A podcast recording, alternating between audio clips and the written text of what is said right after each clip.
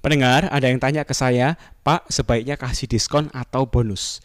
Baik, kembali dengan saya DSW Dr. Sandi Wayudi dalam Bukan Teori Marketing. Yang pasti ada plus minusnya masing-masing. Kalau kita kasih diskon, maka plusnya adalah customer akan mudah dan cepat beli karena tergiur dengan potongan harga yang lumayan besar. Tapi minusnya adalah mereka akan mengasumsikan kita sebagai perusahaan yang mudah ditawar, gampangan. Dan ke depan kita susah loh naikkan harga jual.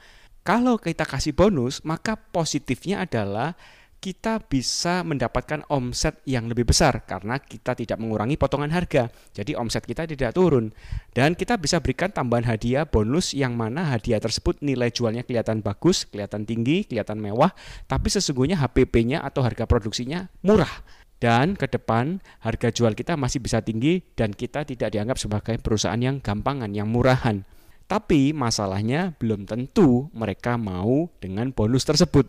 Sebagai ilustrasi, contoh, kita berikan diskon 50% atau memberikan bonus beli satu dapat tambahan satu lagi atau istilahnya beli satu dapat dua buy one get one free sesungguhnya sama loh diskon 50% dengan buy one get one free tapi bagi kita perusahaan sesungguhnya lebih menguntungkan kalau kita memberikan buy one get one free. Karena apa? Omset kita tidak turun dan barang kita stok di gudang cepat terjual.